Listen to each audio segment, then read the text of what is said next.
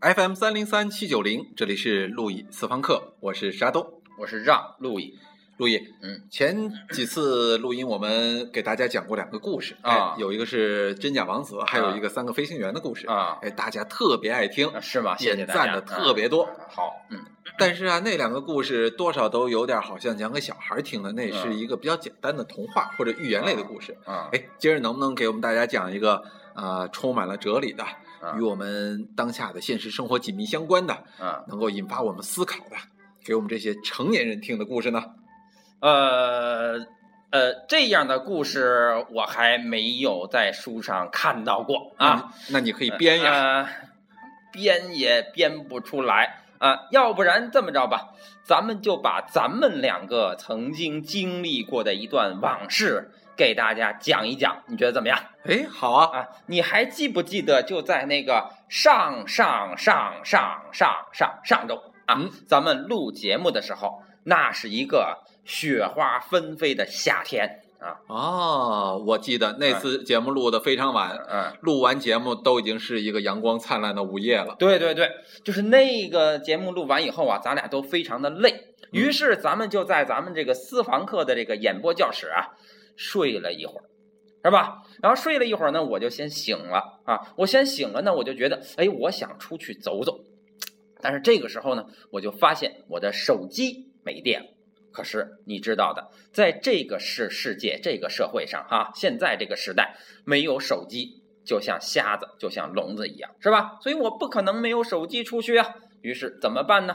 我就哎偷了沙东的手机，而且我们两个是好战友、好朋友啊。那么我们又不能够做这些不磊落的事儿，所以我就给沙东留了纸条，说我偷了你的手机。于是我揣着沙东的手机出了门儿。嗯，有这么回事儿。嗯当时啊，我一觉醒来，嗯我没有看见你留的那个纸条，啊，我只发现我的手机怎么不见了。那是啊，怎么因为我当时在等一个个很重要的电话，嗯我知道有人要找我，嗯但是我手机不见了，那我这个人不就没了吗？嗯是啊，对吧没了吗？啊，那人怎么找我？所以我得找手机呀、嗯我就赶紧给陆毅留了张纸条，我说、我的手机不见了，我现在去报警。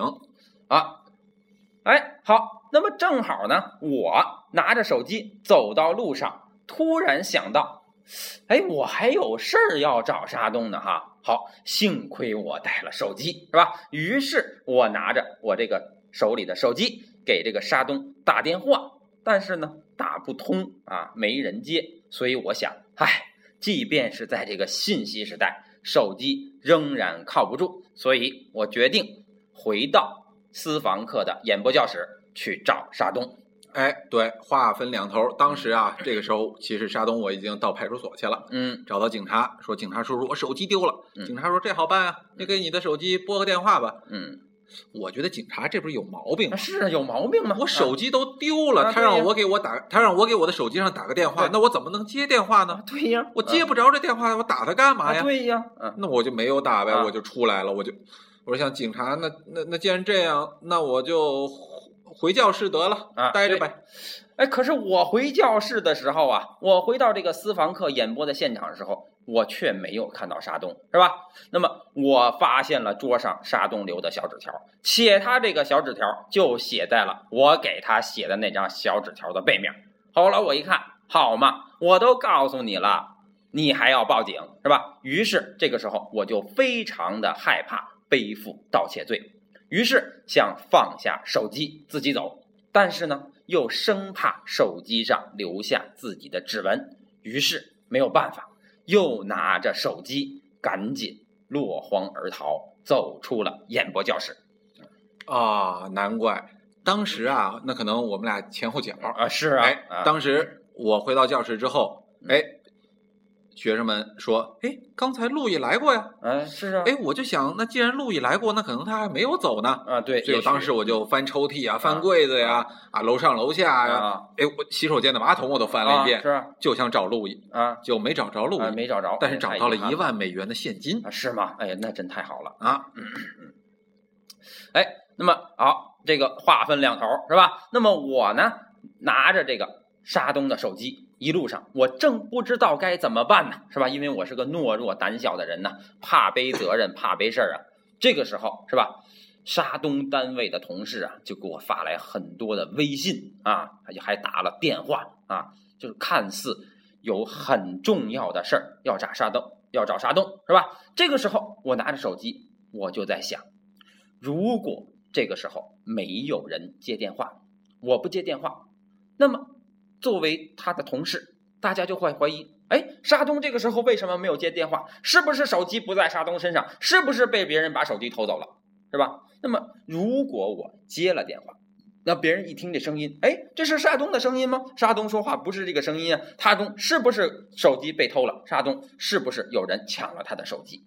是吧？所以我接也不是，是不接也不是，所以怎么办呢？为了弥补我之前做的。过失，所以我决定以沙东的身份去他的单位。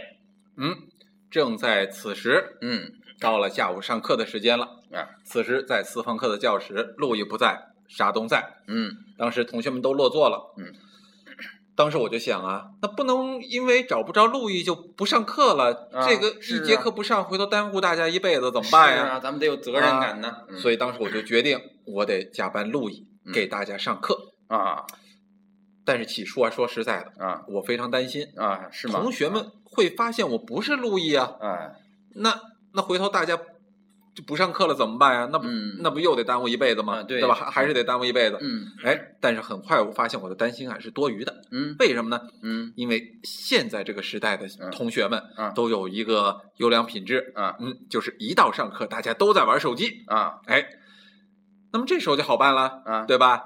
大家玩手机的玩手机，啊对吧？翘二郎腿的翘二郎腿，啊哎，就没人看上课的这个人其实不是路易，是沙东。啊所以当时啊，我就放心大胆的给大家上课，啊同时大家也都坚信，嗯，给他们上课的就是陆毅。哦，哎，陆毅，我想问问，为什么现在大家这个一上你的课就要玩手机呀、呃。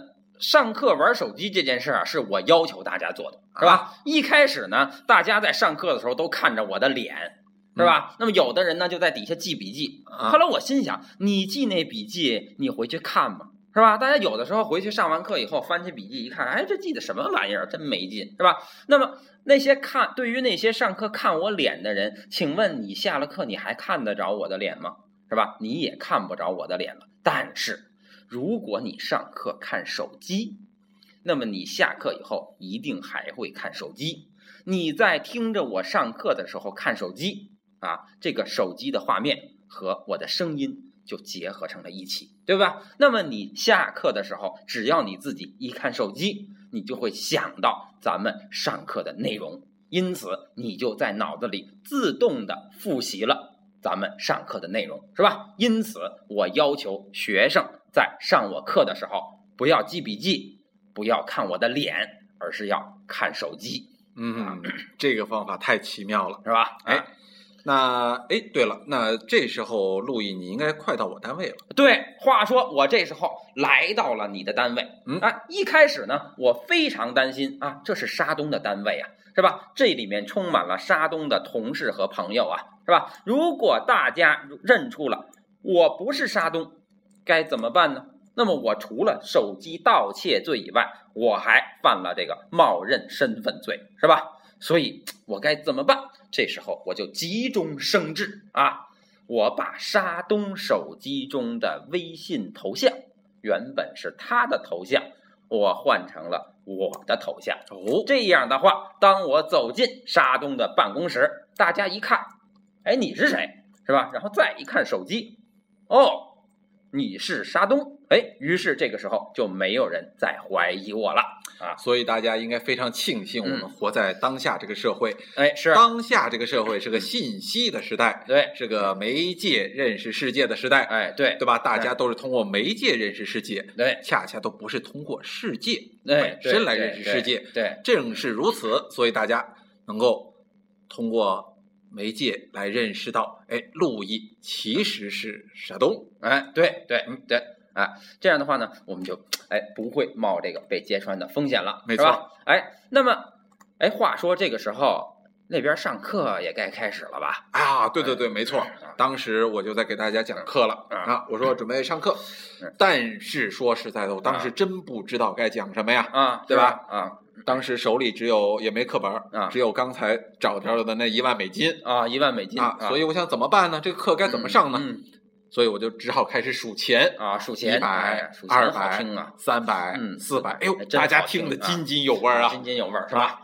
哎，我跟跟你说啊，其实这个这个世界上哈、这个最有意思的课啊，其实就是你上的这个课啊，就数数钱的课课。对，哎，咱们从两个方面来谈你这个课啊，就你这个课讲的非常好。首先，钱是什么，是吧？我们平时都把钱当什么？当一种工具，是吧？当一种玩意儿，当一种手段，没事儿就拿钱去赌钱，是吧？嗯没事儿就拿钱去这个这个给给小姐泡泡小姑娘，嗯，没事儿拿钱买买衣服，没错，没事儿拿钱搓一顿，嗯，其实这些都是对钱的亵渎，是吧？钱是什么？钱是一个真正支持人类平等的东西。你想想，在咱们的新兴的资产阶级，还是受贵族和教士压迫的市民的时候，是什么让他们登上了历史舞台？是什么推动了法国大革命？是什么产生了理性主义和启蒙思想？他们背后的真正驱动力是钱。是吧哎呦，当了不是吧起是吧？当我们把戒指戴在妻子的手上的时候，钱给了我们忠贞；当我们看到父母把一串的数字打在我们银行卡上，我们看到了爱心，是吧？我们面对这么样的施舍、无私给予我们的钱，难道我们就用仅仅的用“有用”两个字去衡量它吗？是吧？我们一定要把钱放到一个尊贵的、崇拜的、信仰一样的地位去看待它。对，所以钱不是用来花的，钱对是用来供着的。对，嗯所以钱把我们从粪土中高举，我们又有谁会把地上的一分钱从粪土中高举呢？只有你，只有你把这个钱不是花，而是数。数钱的时候，你把钱转换成了抽象的数字，而抽象的数字又是什么呢？是道，道生一，一生二，二生三，三生万物。哎，太棒了。啊嗯。那么当时啊，我就数完钱了。啊数完钱之后，我就宣布下课。啊，下课啊，下课之后啊，毕竟数的口干舌燥。啊我是啊跟你说，这啊一万块钱啊其实就一百张，但我啊数了一万遍。哎是啊，哎呀啊，非常真真抠真辛苦啊，哎非常口渴。当时我就从这一万美元里边拿出了一张，啊我就到楼下去，我说买瓶水吧。啊但是我就没想到，怎么这个哎啊一万美元。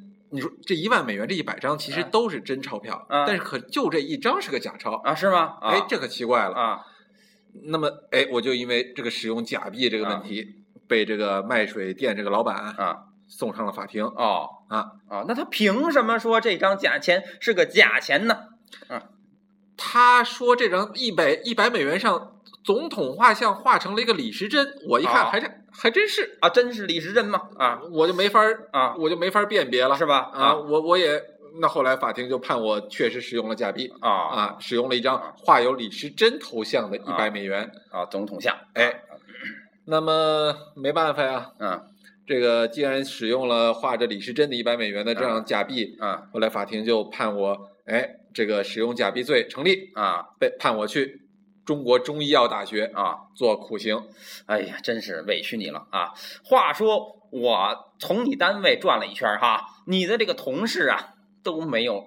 哎，认出我的真实身份是吧？嗯这个时候呢，大家要回家了，哎，于是就有一个你每天都搭他车回家的这么一个人说：“哎，走吧，今儿咱俩回家吧。”后来我心想，沙东跟我说过呀，他每天都搭这个人的车回家，是吧？如果我今天不搭这个人的车车回家，大家会不会就怀疑我其实不是沙东呢？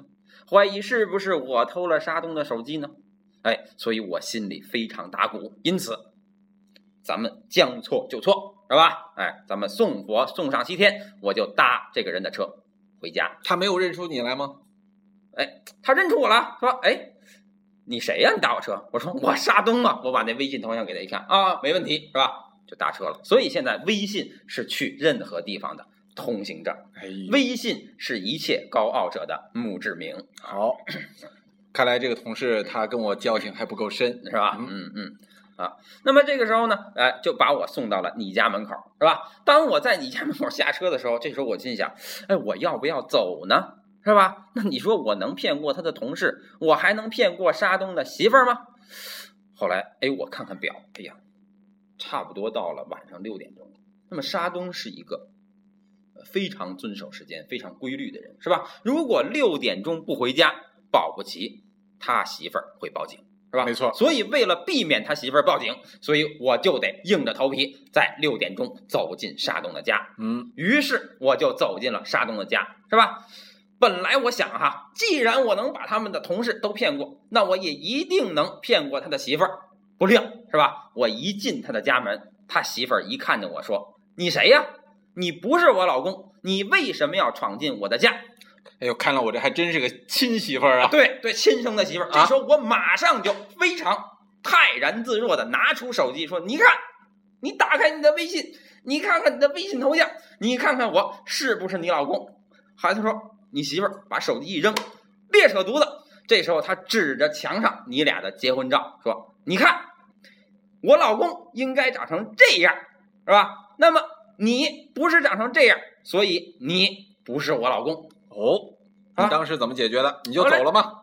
我不能走啊，因为如果我走了，他就更得报警，说我老公失踪了，且有别的男的闯进我的家，化妆我老公，是吧？那这事儿时候就大我的事儿就大了，嗯所以我也不傻呀，是吧？我教了那么多年私房课，我脑子不傻呀，是吧？于是我也拿出我的手机，我跟我媳妇儿的结婚照，是吧？我说，你看，你应该长成这个样子。我指着我的媳妇儿跟沙东的媳妇儿说啊，你应该长成这个样子。你看，过去我长的是那个样子，今天我长成了现在的样子。那么过去你长得应该是这个样子，那么今天你长成了现在这个样子。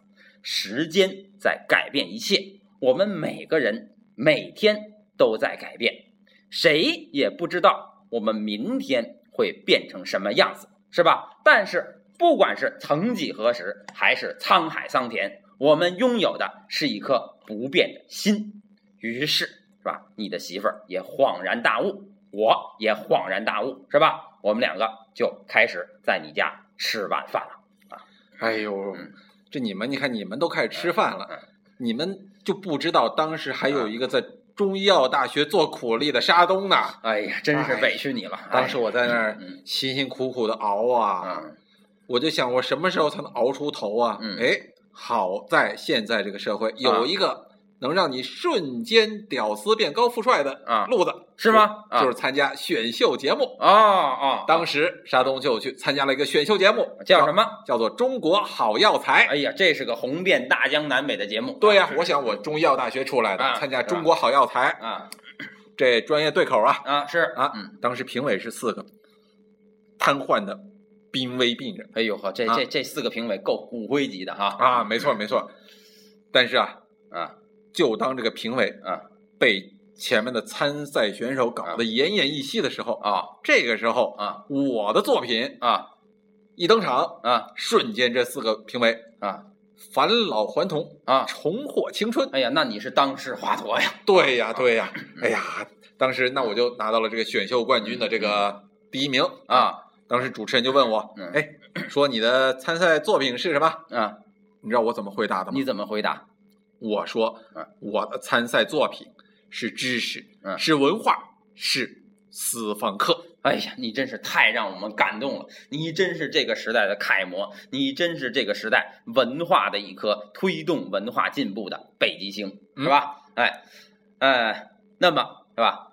听到这儿是吧？大家想想，时过境迁，沧海桑田，大家谁也不知道，现在坐在私房课演播室，驰骋在主播一线，每次在巴赫的小步舞曲之后，大家听到的那个熟悉的声音是路易还是沙东？也没有人知道，骑着自行车，每天遛着狗，横行于文化帝国的是沙东还是路易？对呀，刚才这个好像大家听上去是一个很荒诞的故事，嗯但事实上嗯究竟是真是假，嗯，到底是故事嗯还是现实？是只要我们冷静的思考一下，会发现越思考越得不到答案。是谁也不知道自己究竟是不是生活在一个荒诞的世界，是吧没？错，在这儿呢，我容我给大家讲一个西方文化史中的著名的悖论啊，这个悖论叫做缸中的大脑啊，怎么讲？这个就是说啊，说有这么一个大脑，嗯它被泡在一个营养水缸里面，让这个哦大脑啊死不了。然后这个时候呢，给这个大脑上面接着很多根线连着这个大脑，是吧？以至于使这个大脑认为自己真的有四肢，真的生活，真的在一个真实的世界里，是吧？嗯，呃，一个正常的人所能经历的一的一切，这个大脑都在经历着。哦是？吧？那么这个悖论就开始对每一个人提出问题了，就是你怎么知道你是不是这样一个缸中的大脑，嗯，是？吧？那么我们每个人其实都没法回答，因为我们每个人都不知道这个世界是否存在，是否是被我们的意识形态构造出来的。这个就是缸中的大脑的故事，是吧？这个故事看似荒诞，但是它其实这里面又包含着一个咱们西方文化、社会美学的一个重要的概念。是什么概念？这个概念呢，是这个咱们这个法国当代的社会学家叫居伊德波提出来的一个叫“景观社会”的概念。景吧观社会。对，哎，就是它指的是在我们今天这个信息时代啊，人们认识世界的方式不再是通过亲身经历，不再是眼见耳闻，不再是触摸，而是一种信息。嗯，是？吧？比如说电视、新闻、手机、报纸。那么，如果说这个新闻、电视、手机、报纸给你构造一条谎言的话，那么在你的世界观里，这条谎言就是真的，嗯没错，是吧？那也就是说，通过不同的新闻、不同的媒介、不同的方式，我们会认知到这个世界的不同的样子。对，难怪我们现在有这么一句话。嗯从前我们说，哎，说艺术源于生活，嗯而高于生活。嗯嗯，但是现在我们说艺术源于生活，而但地狱生活了，啊地狱生活老师其实这句话就是这个转变，它的关键在于现在的生活已经不是原来的生活。现在的生活可以允许你每个人都在这个信息时代读到你自己，按照你自己的方式去认知、想象和相信这个世界。每一个视角就是一个宇宙，所以我们的私房课带你一起在这个多元的宇宙间自由飞翔。好的，嗯那么我们这次课就到这儿了，好，我们下次课再见。再见。